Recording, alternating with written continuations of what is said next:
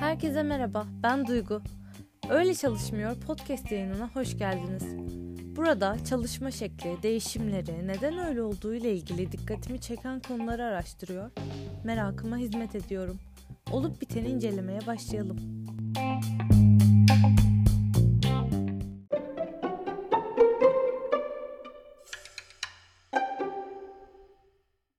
Bugün konumuz rüyalar. Bayılıyorum rüya görmeye. Zihnimi izlemek gibi. Bir günlük dizinin baş kahramanıymışım da her gün bir bölüm izliyorum gibi. İyi veya kötü rüya olması da fark etmez. Rüya güzelse güzel şeyler gördüğüme, kötüyse de uyandığıma seviniyorum. Ayrıca kötü rüyanın gerçekte benzer şeyler yaşarsam nasıl davranmam gerektiğiyle ilgili bir rehber olabileceğini düşünüyorum. İşe yaramıyor değil, sonuçta ikisi de benimle ilgili ve aynı şeyleri hissettiriyor. Bir rüya uyku sırasında yaşanan görüntüleri, düşünceleri ve duyguları içerir. Rüyalar olağanüstü yoğun, duygusal, çok belirsiz, kısacık, kafa karıştırıcı ve hatta sıkıcı bile olabilir. Bazı rüyalar neşeli, bazıları ise korkutucu veya hüzünlüdür. Bazen rüyalar net bir mesaj veriyor gibi görünürken bazen hiçbir anlam ifade etmeyebilir. Rüya görme ve uyku hakkında pek çok bilinmeyen var. Ancak bilim adamları hemen hemen herkesin her uyuduğunda, uyandığında hatırlasın ya da hatırlamasın, her gece yaklaşık 2 saat rüya gördüğünden emin. Asıl soru ise neden rüya gördüğümüz. Geleneksel olarak rüya içeriği rüyayı görenin uyandığındaki öznel hatıralarıyla ölçülür. Bir çalışmada araştırmacılar manyetik rezonans görüntüleme modellerini kullanarak insanların gerçek zamanlı olarak hayal ettikleri şeyleri izleyebilen ilkel bir rüya içerik haritası oluşturdular. Harita daha sonra rüya görenlerin uyandıktan sonraki söylemleriyle desteklendi. Bilim adamları rüyaları bu yolla araştırıyor. Daha önde gelen rüya teorilerinden bazıları rüya görmenin işlevinin anıları birleştirmek, duyguları işlemek, en derin arzularımızı ifade etmek ve potansiyel tehlikelerle yüzleşmek için pratik kazanmak olduğunu söyler.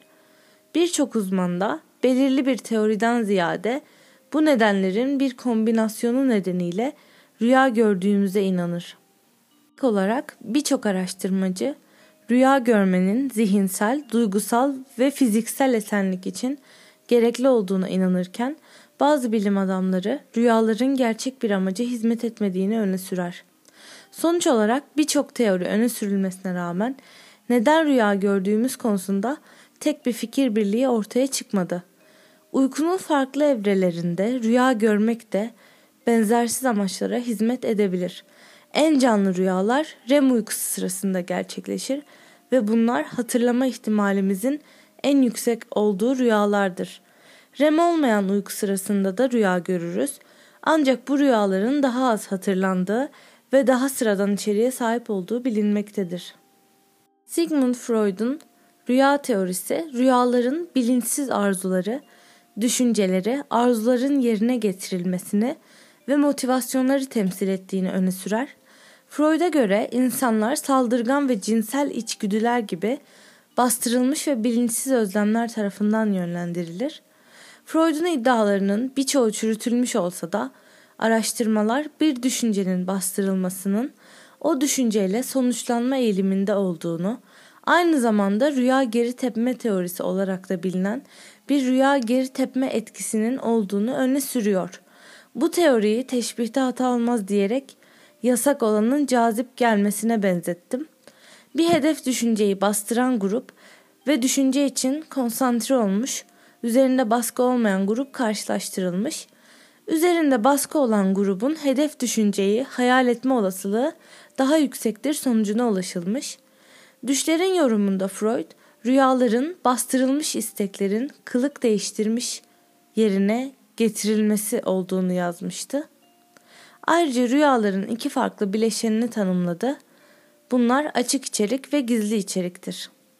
Freud'un teorisi rüya yorumunun yükselişine ve popülaritesine katkıda bulundu. Araştırmalar açık içeriğin bir rüyanın psikolojik önemini gizlediğini göstermese de bazı uzmanlar rüyaların duyguların ve stresli deneyimlerin işlenmesinde önemli bir rol oynadığına inanıyor. İlk olarak Ellen Hepson ve Robert McCarley tarafından önerilen rüya görmenin aktivasyon sentez modeline göre beyindeki devreler REM uykusu sırasında aktive olur ve ilgili bölgelere bir dizi elektriksel uyarı yaratması için beyni tetikler. Bu sonuç ortaya çıkan rastgele düşüncelerin, görüntülerin ve anıların bir derlemesi demek oluyor. İşte rüyalar böyle oluşuyor. Uyandığımızda ise aktif zihinlerimiz tutarlı bir anlatı yaratmak için rüyanın çeşitli görüntülerini ve anı parçalarını bir araya getirir. Sonra rüyamda bunu gördüm, şunu gördüm. Acaba ne anlama geliyor? Rüya tabirlerine bakmalıyım gibi süreçler başlayabilir. Rüyaların birçok çeşidi de bulunuyor. Daha sonra ikinci bölüm olarak hazırlamayı düşünüyorum. Şimdilik güzel rüyalarınızın gerçek olmasını, kötü olanların ise tersinin çıkmasını diliyorum. Kendinize iyi davranın ve sonraki bölümde görüşürüz.